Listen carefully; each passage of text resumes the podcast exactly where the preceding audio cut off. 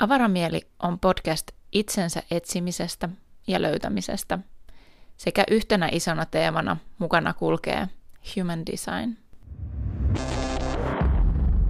Moikka!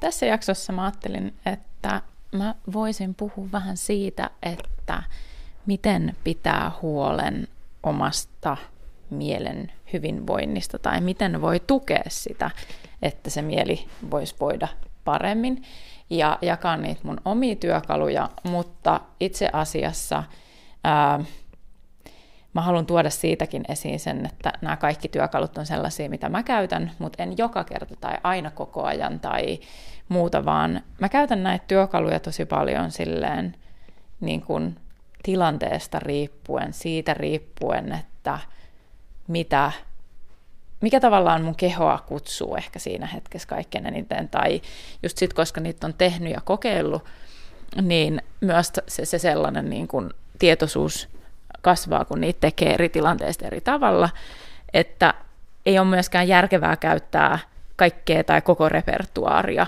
ja alkaa suorittaa sitten taas sitäkään, koska ylipäänsä niin kuin hyvinvoinnissa, on se meidän kehon tai mielen hyvinvoinnissa, jos niitä voi erottaa toisistaan, niin on tosi tärkeää muistaa se, että niitä ei kannata lähteä suorittaa, ei kannata lähteä tekemään semmoista älytöntä listaa asioista, mitkä pitää tai pitäisi saada tehtyä, vaan enemmänkin niin kuin, että jos on edes semmoinen yksi asia vaikka päivässä, joka tukee sitä omaa arkea, niin se on jo tosi hyvä. Ei ole mitään järkeä listata sinne jotain ihan älytöntä pinkkaa kaikkia juttuja. Ja joskus on niinkin, että välttämättä edes joka päivä ei ole jotain, joka tukee sitä, mutta sitten jos tiedostaa sen, että sille olisi tarvetta, niin se jo riittää, että on yksi juttu joka päivä. Ja sen ei tarvi olla mikään ihan mielettömän iso asia tai tarkoittaa sellaista, niin kuin, että sen ei tarvitse olla mikään sellainen työmaa tai sellainen suoritus, vaan mä koen, että me hoidetaan – ja huolehditaan meidän kehon ja mielen hyvinvoinnista kaikkein parhaiten ja niiden terveydestä silloin, kun me sallitaan myös lempeys ja semmoinen joustavuus siihen olemiseen ja tekemiseen. Ja se myös, että usein jo pelkästään sitä hyvinvointia lisätä, voi lisätä vaan se, että me ollaan läsnä siinä omassa kehossa, siinä hetkessä, missä ollaan. Ja se semmoinen niin kuin, ehkä niin kuin, uh, mä sanoisin, että mun ehkä sellaiset kolme perustusta, mitä mä käytän ehkä kaikkein eniten tällä hetkellä, on uh, erityisesti metsä. Ja se tapahtuu mulla luonnostaan jo siksi, koska mä käyn siellä metsässä koiran kanssa aika lailla joka päivä. En välttämättä ihan joka päivä, mutta mä myös huomaan sen, että jos mä en ole käynyt vaikka pari päivää metsässä tekemässä sitä, että mä oon käynyt makaamassa siellä maassa. Ja esimerkiksi siihen vaikuttaa vaikka se, että jos siellä on tosi märkää kurasta ää, ja mä en jaksa tai viitsi laittaa päälle niin esimerkiksi kuravaatteita tai on semmoinen myräkkä, että siellä ei niin kuin vaan ei ole semmoista kohtaa, missä tuntuisi hyvälle niin kuin pötkötellä. Mutta on usein myös se, että koska on kuravaatteet olemassa, niin laittanut oikeasti kaikki kuravaatteet, sadevaatteet päälle ja mennyt pötköttelee jonnekin vähän vähemmän kosteeseen kohtaan, mutta joka on kuitenkin ollut kostee. Koska mulle tekee äärettömän hyvää se, että mä menen makaamaan maahan vasten sitä maata niin, että joo, mulla on vaatteet päällä, tietysti kesällä aina vähän vähemmän ja talvella enemmän ja joskus siinä on tietysti myös lunta välissä, mutta maassahan se lumikin on. Uh, Mutta lähtökohtaisesti niin ympäri vuoden se semmoinen, että mä käyn säännöllisesti mielellään joka päivä tai edes joka viikko. Sanotaan näin, että jos se menee siihen, että mä en ole käynyt vaikka kokonaiseen viikkoon, niin mä huomaan sen jo mun omassa hyvinvoinnissa tosi vahvasti. Ja sellaisessa tietynlaisessa niin kuin vireystilassa ja sellaisessa, että mä en ole kauhean maadottunut tai tasapainoinen yleensä ilman sitä metsää.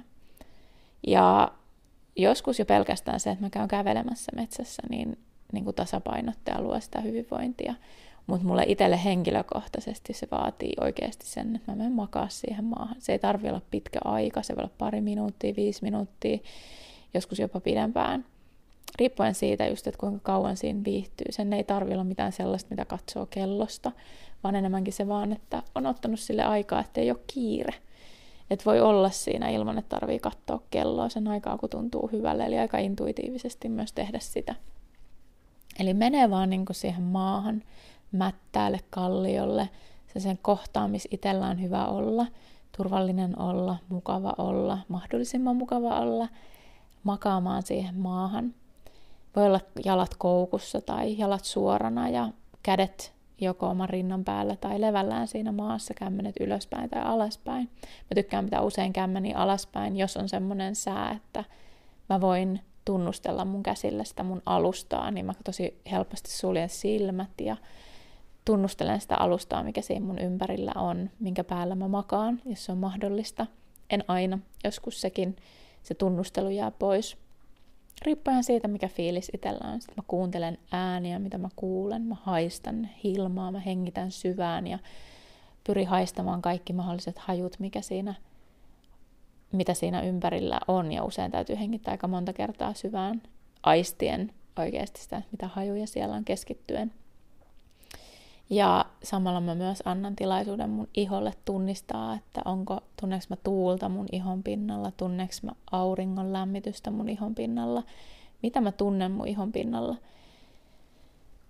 Vai tuntuuko erityisesti millekään. Mä tunnustelen sitä, että miltä musta tuntuu se maa, minkä päällä mä makaan. Onko se kylmä, onko se lämmin, onko siellä joku kohta, mikä painaa jollain tavalla tai tuntuu erityisen pehmeälle tai mukavalle vai ja mitä miltä se tuntuu se alusta mun niin kuin kehon alla mun vaatteiden läpi. Ja jos se on kauhean kirkas sää ja jos on vaikka pilviä, niin mun mielestä on ihan alla siinä myös silmät auki ja aistia niitä kaikkia asioita samalla kun myös silmillä katsoo pilviä tai katsoo, jos siitä lentää tai lintuja yli tai ohi tai muuta, niin voi myös sen aistin siihen lisätä. Eli ylipäänsä se semmoinen niin hetkessä oleminen ja aistiminen, ja se aistiminen tekee siitä hetkessä olemista, koska silloin kun sä aistit, niin sä, sun on pakko olla tavallaan niin kuin siinä hetkessä kiinni. Ja samalla kun on vasten sitä maata, niin siinä on se kannattelu siitä maasta ja on semmoinen niin kuin, se rauhoittaa mua oikeasti tosi pienessä ajassa useimmiten. Joskus vaikka tosi stressaava ja silloin se ei niin kuin riitä, että se auttaa niin kuin vähäsen. Ja tota, ähm, Toinen asia sitten on tämmöinen, ähm, tai itse asiassa niitä on nyt itse asiassa neljä nyt, kun mä muistin uuden tämmöisen jutun, mitä mä olen alkanut tärinäterapian rinnalla käyttämään riippuen siitä, että mihin mulla on aikaa ja mihin ei. Niin tämmöinen, tämmöisestä kirjasta kuin Opas vagushermon parantavaan voimaan, tämmöinen kuin Stanley Rosenbergin kirjoittama ja Viisas elämä tuottama tämmöinen, tai varmaan heidän suomentama kirja, ää, jossa on semmoinen harjoitus, mitä on tosi vaikea tässä nyt kuvailla, mutta se on semmoinen aika nopea harjoitus, millä voidaan aktivoida sitä vakushermoa tasottamaan sitä meidän hermostoa, eli luomaan sitä keholle sitä tasapainoa ja antamaan sulle informaatiota siitä, että tarvitko sä ehkä mahdollisesti lepoa, eli vai, vähän samalla tavalla kuin TRE tärinäterapiamenetelmäkin toimii tietyllä tavalla, että sen harjoituksen jälkeen sulla tulee yleensä informaatio siitä, että olitko sä alivireä vai ylivireä. Ja silloin, jos sä oot ollut ylivireä, niin usein se keho lähtee rentouttaa sua, jolloin sua alkaa enemmänkin väsyttää ja se kertoo siitä, että sä tarvit lepoa. Kun taas jos sä oot ollut alivireä, niin sitten se kertoo siitä enemmänkin sillä tavalla, että sä oot pirteempi sen harjoituksen jälkeen, niin nämä molemmat harjoitukset koska ne menee sinne hermostoon, sinne hermoston tasapainoon. Se, mikä on tuossa kirjassa, se semmoinen ohjeistus, joka kestää, sen voi niin kuin jossain viidessä minuutissa tehdä, ja sitten niin kuin TRE-tärinäterapia, niin sitäkin voi tehdä ihan hyvin vaikka vain 5 minuuttia, mutta usein mä koen omalla kohdallani sen, että mä tarvin semmoinen 10-20 minuuttia, että mä saan siitä sen hyödyn, mitä mä tarviin siinä hetkessä, riippuen totta kai myös siitä, että kuinka kauan on vaikka viime kerrasta, kun on tota, tärissy ja tälleen, eli silläkin on niinku vaikutuksia sit siihen lopputulokseen usein. Mutta toisin sanoen niin yllätys, yllätys, yksi minun hyvinvointini perustasta on TRE, tärinäterapiamenetelmä. Ja itse asiassa siihen liittyen mä haluankin kertoa tällaisen, että jos sulle Malmi Helsingissä on semmoinen äh, helposti tai riittävän helposti tavoitettavissa oleva paikka, niin mä oon nyt päättänyt ruveta lokakuun lopusta alkaen järjestää tällä mun työhuoneella Malmilla TRE-tärinäterapia-menetelmä, siis stress, tärinäterapia stressin purkuun nimellä, ää, aloitus kautta tutustumiskursseja, tämmöisiä kahden ja puolen tunnin kursseja, ää, jossa sä voit opetella, päästä oppimaan pienessä ryhmässä. Ryhmäkoko on siis kolmesta, ää, kolmesta seitsemään ihmistä, niin kuin, eli tarvii olla vähintään kolme ihmistä kurssilla, että se toteutuu, tai sitten maksimissaan mukaan mahtuu seitsemän ihmistä kerrallaan, eli aika pienissä ryhmissä harjoitellaan, niin pääset tutustumaan ja viemään kotiin siis tämmöisen tärinäterapian menetelmän, joka on siis itse hoitomenetelmä. Ja mä oon tehnyt itse asiassa jakson liittyen tärinäterapiaan, siitä on jo pitkä aika, mutta mä en rupea sitä nyt tässä jaksossa niin kuin selittää auki sen enempää. Mun nettisivuilta löytyy myös tietoa siihen liittyen, ja ää, mä laitan noihin jaksomuistiinpanoihin itse asiassa linkin, että mistä voi käydä myös ilmoittautumis, ilmoittautumassa näille mun TRE-tärinäterapia-kursseille, mm, aloitustutustumiskursseille nyt jo lokakuussa, mutta sille sen saman linkin kautta luultavasti löydät sitten myös marraskuussa ja mahdollisesti joulukuussa järjestettävät kurssit, mm, niin käy sieltä tsekkaamassa, jos on semmoinen menetelmä, joka sua kiinnostaa. Ja ää, jos on jotain kysyttävää siihen liittyen, niin laita viestiä. Sähköposti löytyy tuolta jakson muistiinpanoista ja Instagramin yksityisviestien kautta voi tulla kanssa, tai LinkedInissä voi tulla ää, yksityisviestien kautta laittaa viestiä. Ja tota, ää, parhaiten ehkä mä ja nopeiten mä reagoin ehkä sähköposteihin. Ja tota, mm, en aina, mutta useimmiten voisin, näin ainakin haluan itselleni uskotella. Ää, joskus voi olla, että Instassa jopa reagoin nopeammin kuin missään muualla. Se riippuu vähän päivästä ja siitä, että millainen aikataulu ja mihin keskittyy. Okei, okay, mutta siis pointti on niin kuin siinä, että mä koen, että nämä kaksi asiaa mm, tai ylipäänsä niin kuin hermosto on sellainen, että kun mä pidän mun hermostosta huolta, mä ennaltaehkäisen, mä samalla myös kasvatan resilienssiä ja puran myös tarvittaessa myös vanhaa paskaa, mikä kehon on jäänyt, jolloin se myös vaikuttaa siihen, että jos mun keho tuntuu tasapainoiselle, niin yleensä mun mieli tuntuu myös tasapainoiselle. Eli se, mitä mä teen mun keholle, niin hiljentää myös mun mieltä. Ja Kolmas asia, ää, joka on ollut mun elämässä tietyllä tavalla jo tosi pitkään, on se, että mä esimerkiksi olen vähän allerginen sille, että puhutaan tunteiden hallinnasta, koska mä en keksi yhtään hyvää syytä hallita tunteita. Mä tun, tiedän vaan tosi hyviä niin kun, tuloksia siitä, kun me annetaan ja sallitaan meidän tunteet. Eli Mä koen, että meidän pitäisi puhua eniten siitä, että miten me voidaan sallia meidän tunteita. Ei hallita, vaan tunteiden sallinta on avainsana siihen hommaan. Ja niitä on omassa elämässäni työstänyt tosi paljon jo ja opiskellut asiaa ja työstänyt myös omassa psykoterapiassa jossain vaiheessa. Ja niin kun, silloin, jos on vanhempi lapselle, niin tavalla tai toisella siihen tunnemaailmaan, emotionaaliseen maailmaan ää, törmää myös oman emotionaalisen maailmansa ulkopuolella ja myös ihmissuhteissa ja parisuhteissa. Ja mitä enemmän pystytään sallimaan meille niitä tunteita ja ehkä ymmärtää myös sit niiden viestejä sen niin kuin tunnesallimisen, sen tunnepurskahduksen jälkeen, niin sitä enemmän pystytään luovia tässä maailmassa ja olemaan myös yhteydessä itseemme ja toinen toisiimme joka tuo myös tietynlaista sisäistä rauhaa, eli myös sitä taas niin kuin mielen ja kehon hyvinvointia. Joten äh, okei, okay, me puhutaan tosi paljon siis myös siitä, että okei, okay, no, että mitä se tarkoittaa, että, niin että meidän tarvitsisi niin kuin sallia tunteiden tulla ja mennä ja tulla ja mennä ja niin kuin tälleen, mutta mitä se sitten niin miten se tapahtuu tai niin, mitä se tapahtuu sitten niin oikeasti käytännössä, niin se on usein semmoinen, mistä ei välttämättä puhuta hyvin nopeasti tai helposti, myöskään sen takia, että se ei ole niin yksinkertaista, koska se vähän riippuu myös vähän ihmisestä, mutta siitä huolimatta mä voisin nyt tuoda esiin joitain semmoisia keinoja, miten se voi tapahtua käytännössä. Ne kaikki ei ole helppoja, ne kaikki ei ole semmoisia, mitkä sun on helppo omaksua tai ottaa sun arkeen. Moni niistä voit, sä voit kokea tosi isoa vastustusta, joka sekin on tosi luonnollista ja se voi olla myös semmoinen kutsu siihen, että okei, mitä tämä tarkoittaa, miksi, miksi mä koen tähän vastustusta ja mitä se tarkoittaa. Eli ähm, ne tavat, millä sit voi lähteä niin kuin kohtaamaan niitä tunteita ja sallimaan niitä tunteita jo ennen sitä ehkä kohtaamista. No kohtaaminen tarkoittaa ehkä enemmän sitä, että kun sä kohtaat sun tunteen, sä huomaat, että sulla on joku tuntemus tai tunne meneillään. Sun ei tarvii rupea sitä niinkään selittää tai analysoimaan, vaan kyse on siitä, että sä kohtaat sen, että okei, mä huomaan, että mun kehossa tapahtuu jotain tunteita, jotain tuntemuksia, mä en osaa sanottaa niitä ehkä tässä vaiheessa vielä millään tavalla, mutta siellä on joku semmoinen tunne tai tuntemus, tai sekä että se, että sä lähden niinkään järjellä yrittää selittää sitä, mikä se on, niin se kohtaaminen on enemmän sitä, että sä otat sen vastaan, sä sallit sen tunteen ja tuntemuksen, mikä sun kehossa on. Sä annat sen vaan olla. Sä annat sen tehdä, mitä sen tarvitsee tehdä.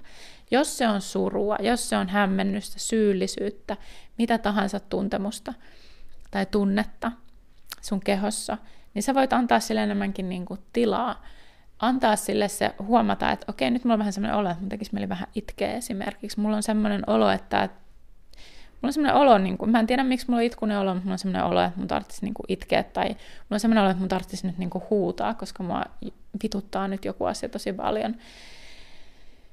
Miten sä voit antaa itselle sen tilan? Okei, se huutaminen on aina monimutkaisempi juttu, helpompi silloin, kun oot kotona, mutta sitten niin kuin vaikeampi ehkä silloin, jos oot jollain työpaikalla tai muuta, mutta voisit sä esimerkiksi, jos sulla on oma auto, niin voisit sä mennä hetkellisesti sun autoon, ottaa pikku tauon ja mennä huutaa sun autoon. Viedä sun auto, vaikka jos tuntuu oudolle huutaa, niin en mä tiedä, ajaa pikku kiakka tai laittaa se auto semmoiseen paikkaan, missä sä voit, niin kun sus tuntuu silleen, että sulla on tilaa huutaa ja sitten antaa sen huudon tulla sieltä. Ja sitten palata niihin omiin hommiin. Ja ehkä sitten jossain vaiheessa sen purkamisen, sen purs, tunnepurskahduksen jälkeen, niin olla silleen, että okei, oliko tässä nyt jotain, mihin mun tarvii tarttua? Miksi mä olin vihainen? Onko tässä jotain semmoista vai oliko tämä vain jotain, minkä tartti tulla ulos?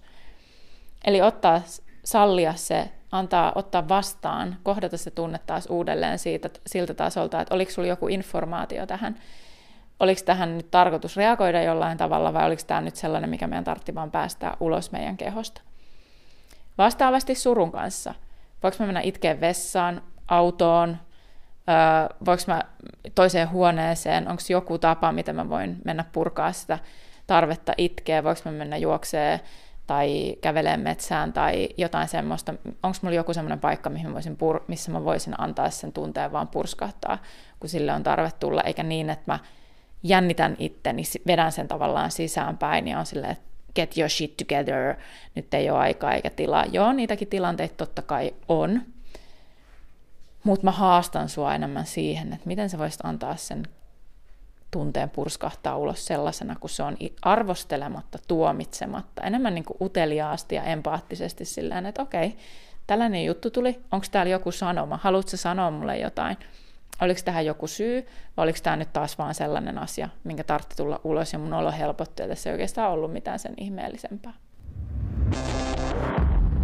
Sitten on kaiken lisäksi mä haluan herättää sinussa semmoisen ajatuksen ja ehkä vähän haastaa sua siihen, mutta se tarkoittaa myös sitä, että sä voit, sen haasteeseen voi aina vastata myös itseään kuunnellen, rajojaan kuunnellen, että hei, et ei, tämä ei ole niin mulle tähän hetkeen, ehkä joskus, mutta ei ainakaan just nyt. Ää, eli liittyen siihen, että me myös tarvitaan toisiamme ja meidän ei tarvi aina kannatella itseämme ja omia tunteitamme, totta kai se on se ihana kohta, sitten kun me ollaan jossain vaiheessa siinä pisteessä, että me voidaan se niin itse itsellemme tehdä. Mutta on myös tosi tosi korjaavaa se, kun me saadaankin näyttää meidän tunteita just sellaisena kuin ne on meidän ihmisten, omien ihmistemme lähellä, tai se, että me voidaan olla, tai niin kuin, mulle tämä on ollut niin kuin, tavallaan yllätys, mutta sitten toisaalta mä oon, mä oon aina ollut niin kuin myös aika kova liikuttuja, ja mun isä on ollut tosi kova liikuttuja. Ja se ei ole hävennyt sitä millään tavalla, joten se on ollut mulle tosi terve esimerkki itselle siitä, että missä vaan voi liikuttua. Eli itkeä tarpeen mukaan, jos se sitä vaatii, ja se on oikeastaan vain kaunis asia. Että jos joku asia on niin kuin koskettavaa. Eli ne tunteet vaan tavallaan niin kuin tursuu ulos. Ja mm,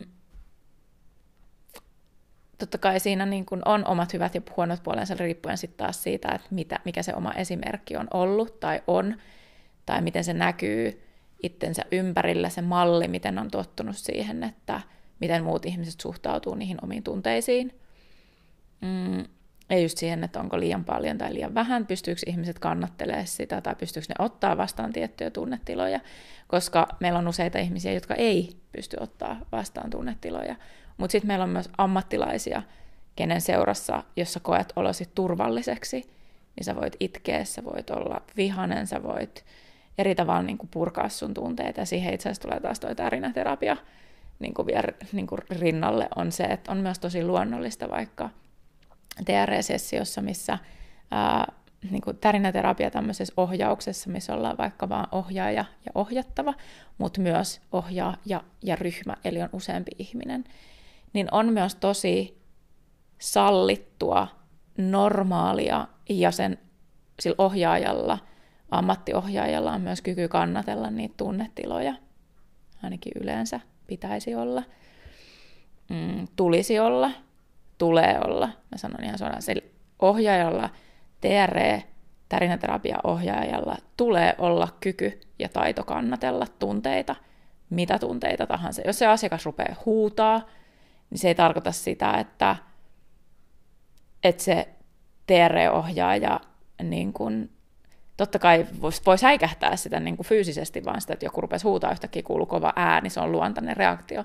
Mutta se, että ei ahdistu siitä, että se asiakas huutaa tai sillä on tarve huutaa, vaan sulla on kyky ohjaajana tai ohjaajalla on kyky olla sun rinnalla siinä, antaa tilaa sille huutamiselle, antaa sille jopa apuvälineitä olla siinä ilman, että hän trikkeröityy siitä tilanteesta tai pakenee, taistelee jotenkin sitä tilannetta vastaan tai, tai hiljentää sut tietyllä tavalla, vaan enemmänkin ohjaa silleen, että okei, meillä on nyt tässä myös muita ohjattavia, joten olisiko mahdollista, että sä huudat vaikka tässä että jos on tosi kova tarve huutaa, niin huuda. Tässä on tyyny, mihin sä voit huutaa, jolloin ihmisiltä ei hajoa korvat esimerkiksi. Tähän voi olla helpompi huutaa myös siksi, että jos hävettää huutaa, tai sitten se, että jos sä mennä huutaa toiseen huoneeseen, niin se on mahdollista, jos semmoinen huone on olemassa. ja kannustaa ylipäänsä siihen, että se mitä sieltä tulee, niin saa tulla. Tai se, että jos alkaa itkettää, niin saa itkeä ja on siellä minkälaista surua tahansa, tai vaikka se ei ole suru, vaan ihan vaan itku, mitä sä et pysty määrittelemään, mistä se tulee, niin se kyetään ottamaan vastaan. Samoin nauru, myös sekin, että jos tulee niin aivan hillitön kikatuskohtaus ja sulla vieressä joku oikeasti vaikka itkee tai huutaa, että ne kaikki mahtuu siihen tilaan ja että ne on kaikki mahdollisesti kannateltavissa – Tietysti voi olla tosi vaikeaa ihmisille, jotka osallistuu tämmöiselle kurssille, missä tunteita alkaa pursuamaan ulos ja on vaikka tarinan äärellä niin kuin ollut tosi vähän aikaa vasta. Harvoin tätä niin kuin äänen käyttämiseen liittyvää tapahtuu ihmisillä kursseilla, jossa sä vasta tutustut siihen, koska sitä rajoittaa jo pelkästään se ajatus siitä, että mä en kehtaa, mä en voi, mä en saa, jolloin yleensä nämä ääntelyt ja kovemmat äänet, isommat tunnepurkaukset tulee yleensä parhaiten silloin, kun ollaan kahdestaan sen ohjaajan kanssa tai sitten ryhmässä, joka on jo pidempään tehnyt, jossa tulee sellainen olo, että mä saan pitää ääntä ilman, että kukaan katsoo mua oudosti tai pitää sitä epänormaalina tai mitään sellaista, koska myös ne ryhmän jäsenet vaikuttaa siihen, mutta erityisesti silti sen tietyn tilan ja tilanteen ää, tuo esiin ja pitää yllä kuitenkin se ohjaaja. Sen takia sen ohjaajan tulee olla tietoinen tästä kaikesta, osata ottaa vastaan nämä kaikki asiat ja reagoida niihin tilanteisiin myös tosi trauma-informoidusti ja tietysti myös muut ihmiset huomioon ottaen. Uh, Mutta niin, että, että jokainen tulee kuitenkin jollain tavalla kuulluksi ja nähdyksi. Ja jo, mutta myös se, että jos yksi ottaa tosi paljon tilaa, niin miten semmoisessa tilanteessa sit voidaan katsoa sitä, että et, et, että se ei vie niin paljon tilaa, että toisilla ei ole tilaa olla ja niin, kuin niin edespäin. Ja ne on totta kai aina myös sellaisia niin kuin kokonaisuuksia, jo, joihin kaikkiin ei voi aina suoraan myöskään niin kuin valmistautua, mutta se vaatiikin sit just sitä ammattitaitoa ja harjoitusta ja sitä kaikkea, että sä voit olla niin kuin, että se ihminen on ammattilainen, joka kannattelee sitä. Toinen siis tarkoitan, niin kuin, tämä on nyt siis sellainen niin kuin itseltäni siihen suuntaan, että kun minä ohjaan tärinäterapiaa, niin nämä on niitä asioita, mitä mulla tulee olla mun repertuarissa, kyky kannatella ja ohjata. Ja sitten vastaavasti sitä, miten mä oon kokenut sitten vaikka sitä ää, kannattelu parhaimmillaan on ollut niin kuin, mm, mä oon kokenut erityisesti roosen terapiassa sitä, mä oon kokenut sitä, missä mä oon sen niin kuin ihmisen kanssa kahdesta ja mun keholla on tosi turvallinen olo. Mä oon kokenut sitä äh, lantiopohjan fysioterapiassa, jossa mä oon kokenut oloni tosi turvalliseksi sen ihmisen kanssa. Mm, niin kuin tämän tyyppisissä jutuissa. Itselleni mulle niin kuin vapautuu parhaiten one-to-oneissa. Ja joskus myös sitten taas mä oon huomannut, että mulla on aika iso sellainen niin kuin kynnys. Mä koen, että mä ilmaisen tunteitani tosi vapaasti monessa tilanteessa, mutta vaikka niin kuin huutaminen on mulle tosi vaikeaa seurassa. mutta se on tosi vapauttavaa sit, kun se voi tehdä. Ja oikeastaan ainut vaikka tärinäterapiaan liittyvä on se, että jos mä oon yksin, ää, tai kun mä teen sitä harjoitusta, tai kun mä olen itse ohjaaja ammattilaisena sitten taas meidän niin kuin ohjaajien syyspäivillä, joka tarkoittaa sitä, että se talo on täynnä, se tila on täynnä vain ja ainoastaan ohjaajia, jolloin siellä on kyky nimenomaan vastaanottaa kaikki se, mitä multa tulee niin isona tai pienenä kuin se ikinä tuleekaan, niin silloin mua ei hävetä pitää huutaa tai pitää ääntä tai tehdä mitä tahansa. Tämä on niin liike, ei ole semmoinen, mikä mua hävettää, mutta niin kuin, mm, huutaminen on mulle se kaikkein vaikein itselleni. Et joskus vaan tulee tarve siihen, että tekee mieli huutaa. Ja, ja, ja niin kuin lähtökohtaisesti se, että kun ympärillä on ihmisiä, niin kuin vaikka että läheisetkin pystyy joskus, että jos mua itkettää, mua surettaa, oli sille syyllä mitään syytä tai ei, mutta jos mulla on semmoinen fiilis, että mä haluan, että joku silittää mua tai pitää mua tai on mun kanssa, mä voin pyytää sitä ja mä voin mennä itkeä siihen mun läheisten seuraan. Ja sanoa ehkä just sen, niin kuin, että okei, tässä ei ole varsinaisesti mitään hätää. Tai mä kerron sitten, kun tämä menee ohi. Mutta että antaa sille toiselle mahdollisuuden olla siinä sun kanssa, tukea sua sen tunteen kanssa, mikä sieltä tulee. Tietysti kaikki ei aina siihen kykene, ja sekin on tosi ok. Mutta että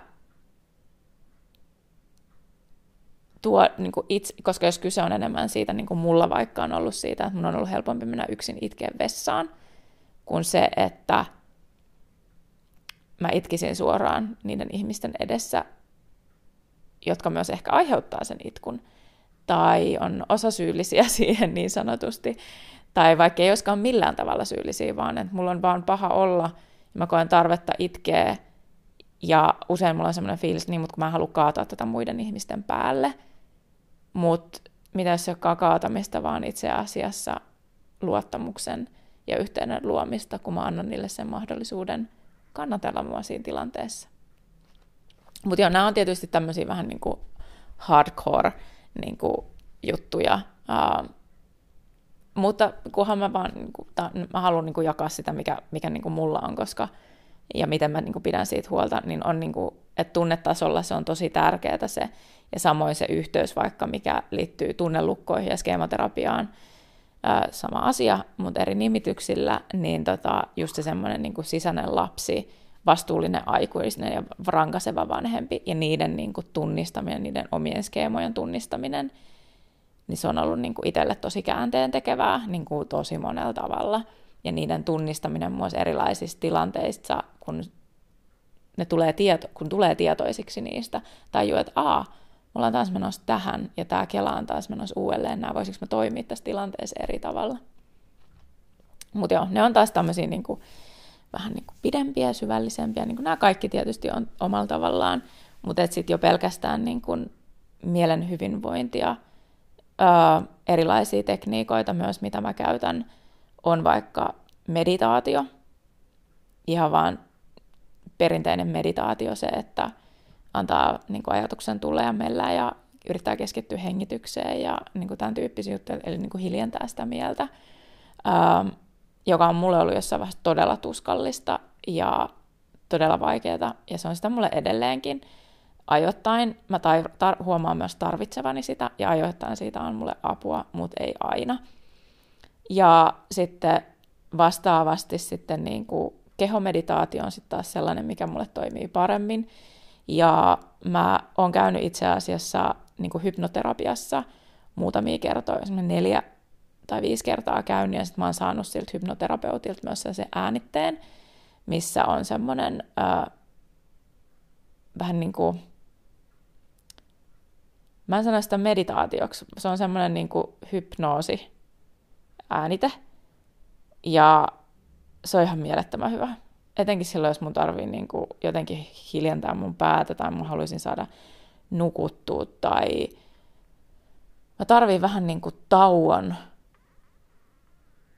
mutta sellaisen, että mä en just sillä hetkellä halua täristä tai mä en saa unta, jos mä yritän nukkua tai se voi olla jopa sellainen, niin kuin, että mä en edes välttämättä niin kuin nukahda sen hypnoosin aikana, mutta se on niin kuin tosi, se on tosi hyvä.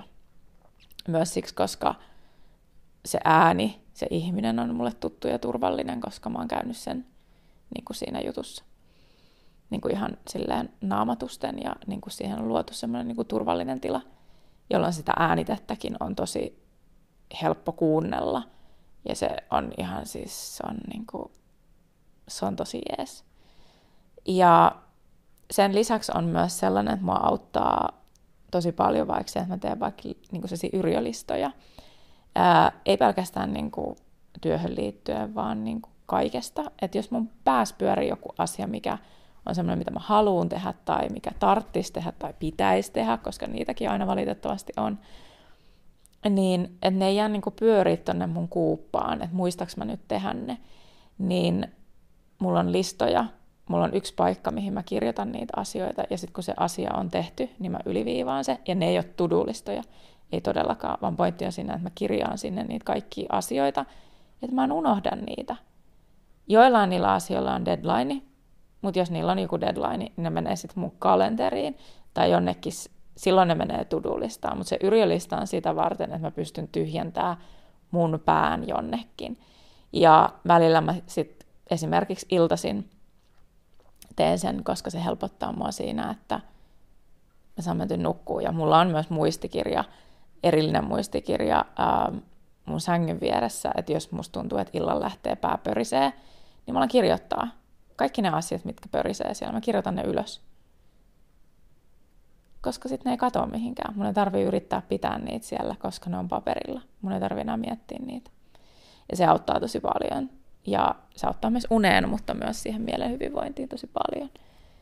Ja toinen on niin kuin ylipäänsä käsillä tekeminen itselle. Kaikki ihmiset ei ole käsityöihmisiä tai vaikka sellaisia ihmisiä, joille niin kuin fyysinen liikunta vaikka on semmoinen juttu, mikä lisää mielen hyvinvointia. Lähtökohtaisesti ihmisenä meidät kuitenkin kaikki on tehty liikkumaan.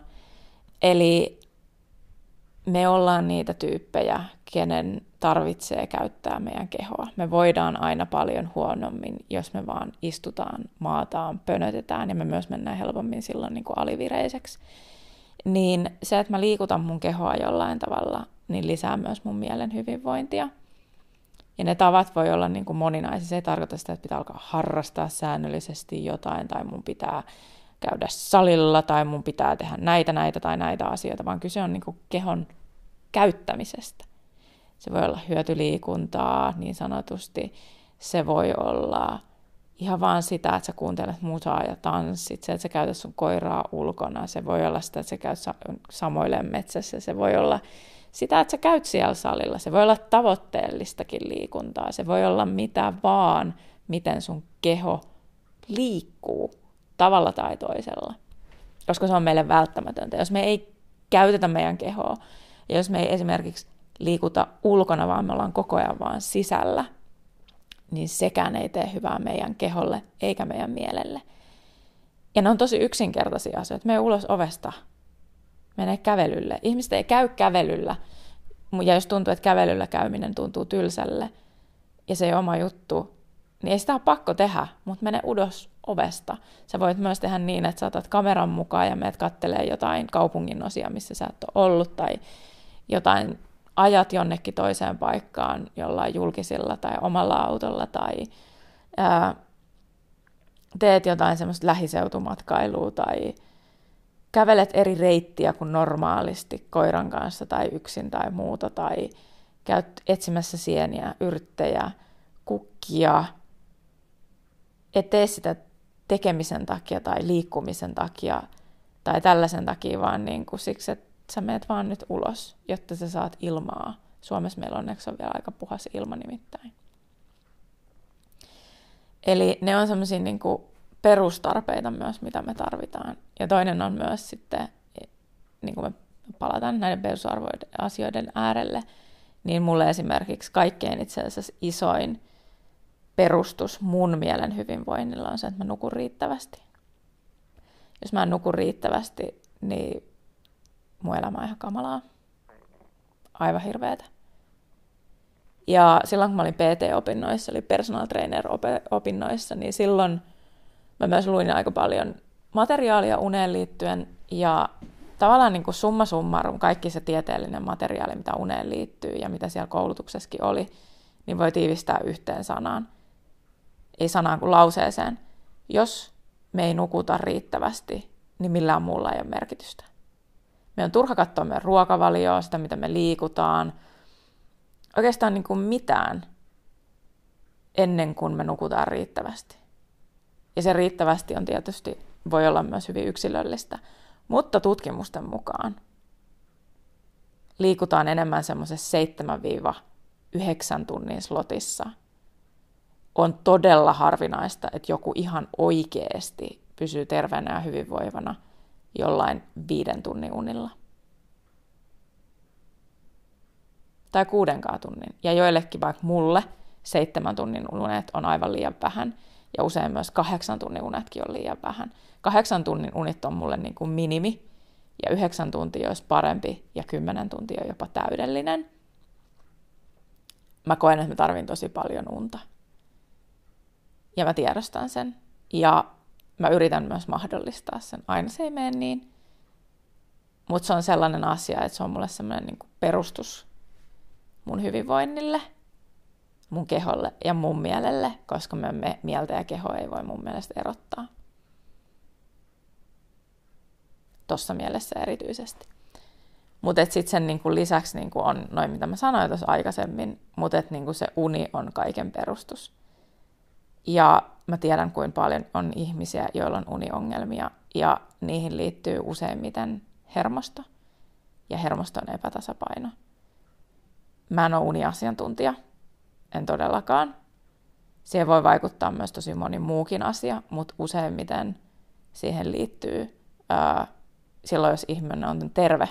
Tietysti on tosi tärkeää, että lääkäri tutkii, ettei ole jotain uneen liittyvää tautia esimerkiksi tai sairautta – mikä siihen vaikuttaa. Ja niin kun on tosi tärkeää, että ihminen nukkuu, jos ei saa nukuttua, niin sitten vaikka unilääkkeillä, kunhan löytää sit niin sopivan niin annostuksen ja lääkityksen ja lääkärin ja niin kuin sen, että kunhan se homma tutkitaan, että siellä ei ole jotain niin kuin fyysistä sellaista sairautta, mikä siihen vaikuttaa ja niin kuin, että et siihen kannattaa niin kuin laittaa rahaa ja panostaa, että sä saat nukuttua.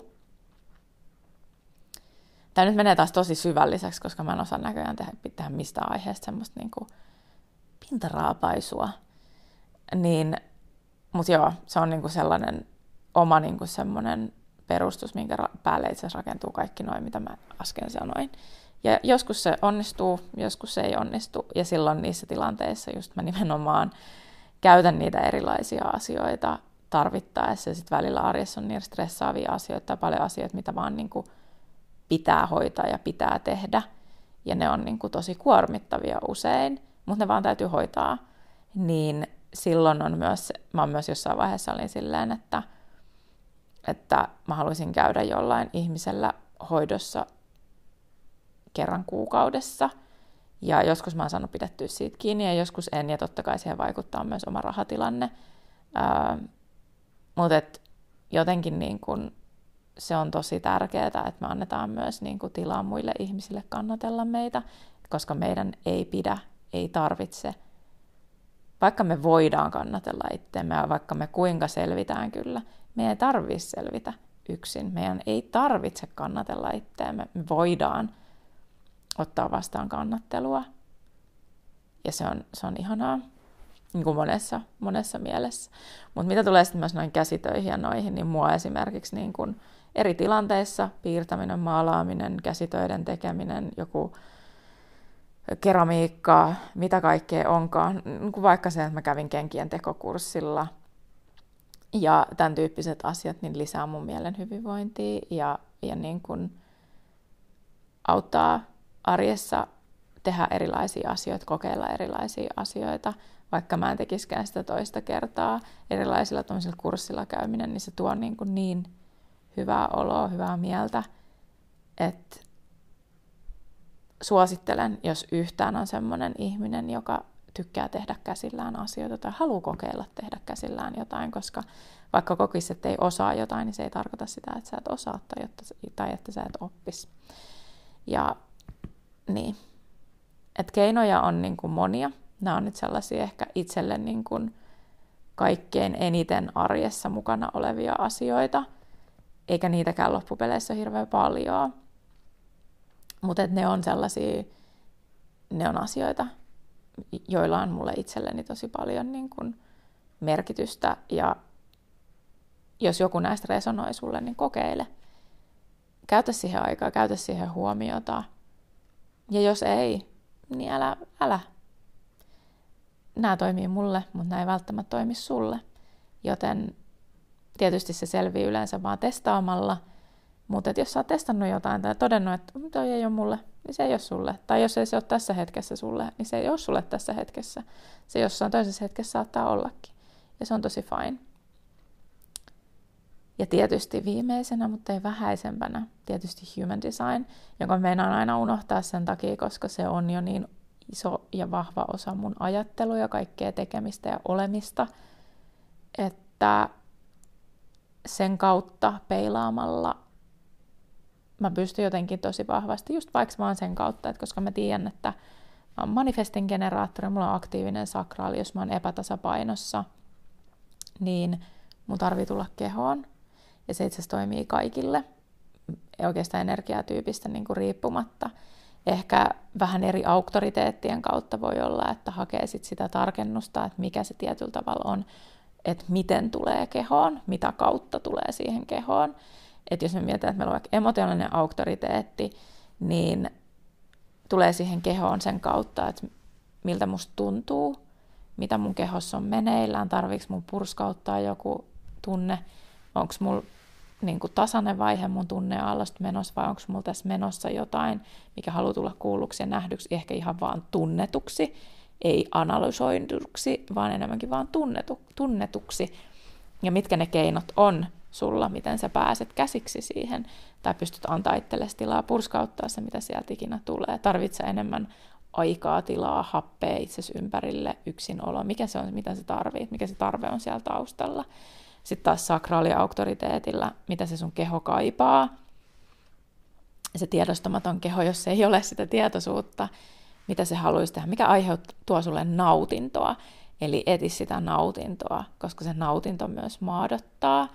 Ja sitten vaikka jos on intuitioauktoriteetti, niin miten sä pystyt paremmin niin kuulemaan omaa intuitios, mihin todennäköisemmin se intuitio taas tarvii myös sitä tilaa ympärilleen, kiireettömyyttä, hiljaisuutta, läsnäoloa. Samoin kuin se sakraalikin tarvitsee sitä läsnäoloa, koska se läsnäolo myös lisää sitä nautintoa, mutta no vähän eri twistillä kuitenkin.